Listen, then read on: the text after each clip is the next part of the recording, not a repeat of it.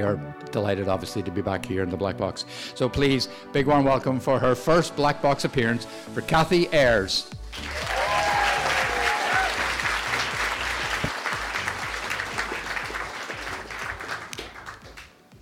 I blame my parents for everything. In fairness, I expect my children to repeat this pattern. Still, let's assign responsibility here at the start. My parents made me a traveler. Some of my earliest memories are of camping in the woods, too many mosquitoes, feeding cookies to alligators. When I was eight, my family moved to California for a year. My brothers and I were bundled into the car with a caravan hauled behind, and so I had my first cross country journey from the Atlantic Ocean to the Pacific, stopping at a number of points along the way. When we arrived, as we were only supposed to stay a year, every weekend that caravan was hooked up again, and we traveled all over the state. But this is not a story of red tides, tours through caves, or camping on the Salton Sea. No, I'm fast forwarding to when I, as a young adult, straight out of university, with my significant other, the boy I almost married, started our own first big adventure the European travel. With student work permits, we ended up in Scotland, where we made friends, occasionally drank until dawn, and planned that epic interrail journey. But eventually the money runs out, the permits expire, and family grumbles of when are you going to start being a proper grown up get a little too loud. We went back to the San Francisco Bay Area. But pretty soon the friends we made traveling came calling, wanting return for the hospitality we had experienced. We picked up Alan and Sarah at the airport on a September day and did the Californian version of that European adventure cable cars, sea otters, Hollywood, Disneyland. But I also crucially had that camping background and a long history of a great many national parks and monuments. We went out of the cities, spent a long day in Death Valley, and then traveled north along the Sierra Nevadas on Highway 395, settling into a small town for two extraordinary parks, Mono Lake and Yosemite. By this point in my life, I had had at least two dozen trips to Yosemite in all sorts of seasons, doing all sorts of things. This trip was late September, and it had been a year without a lot of rainfall. This matters.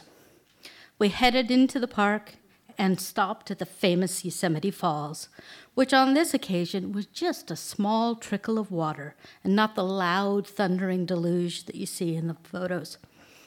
Being almost broke, we had packed a picnic bread, cheese, fruit, wine, crisps.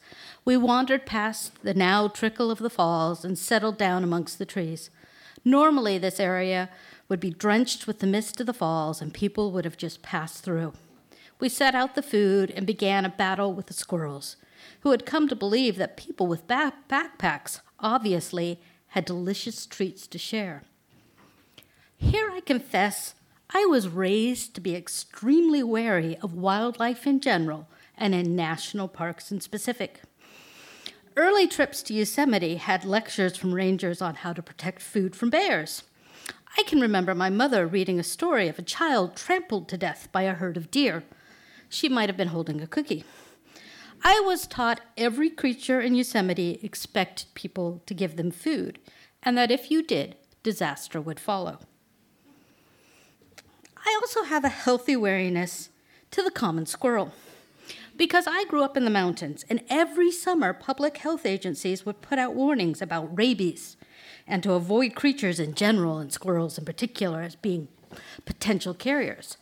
I went to university and discovered that bubonic plague was endemic in my local squirrel population. Others see cute furry creatures, I see instruments of death.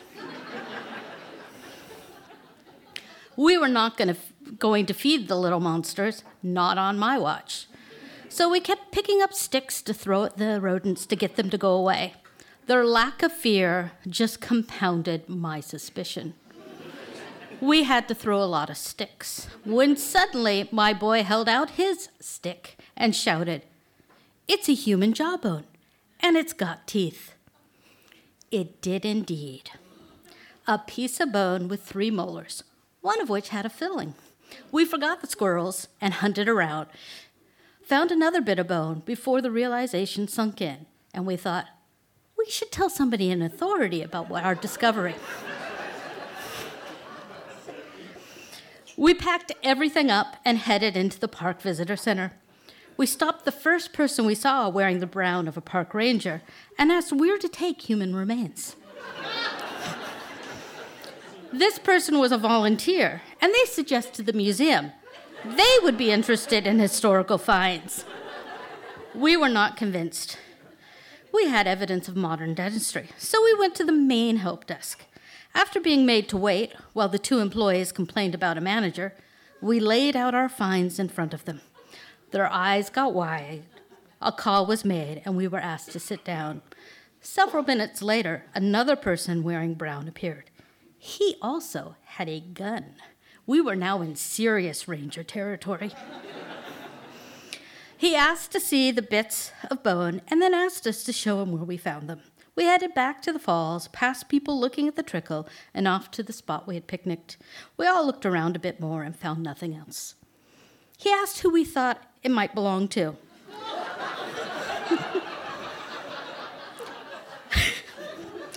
Sarah and I suggested a young man.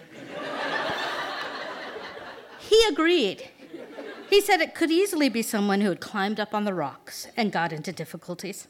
He then told us about how many people disappear in the park each year. Interesting remain finds, and how this was really a job for them to investigate in the winter months when the park grew quieter. Human remains weren't that surprising. Getting identification was a lot rarer. He told us of a group of climbers coming across a full skeleton coming down from Half Dome.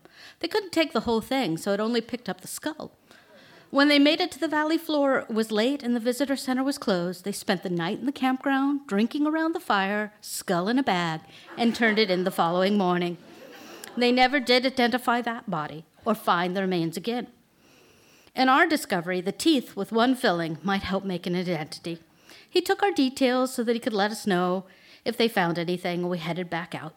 Going past the falls, there now was a climber making his way up the rock face, ignoring the trickle. An older woman asked her ranger, Was this allowed? Was it safe?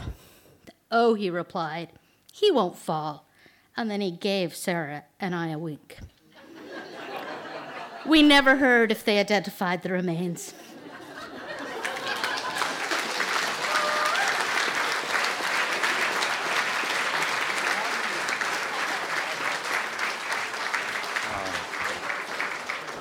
Oh, Kathy. I'll tell you, it's not like that having to walk around Cave Hill. I'll tell you. Thank you so much. I remember when Kathy uh, told her story on Zoom, and I thought, oh, that voice, uh, you know, that accent, she must be somewhere really exotic and wonderful, warm, and, you know, way out west. And I asked her, well, where? Where are you, Kathy? And she said, Whitehead. like, all right, okay.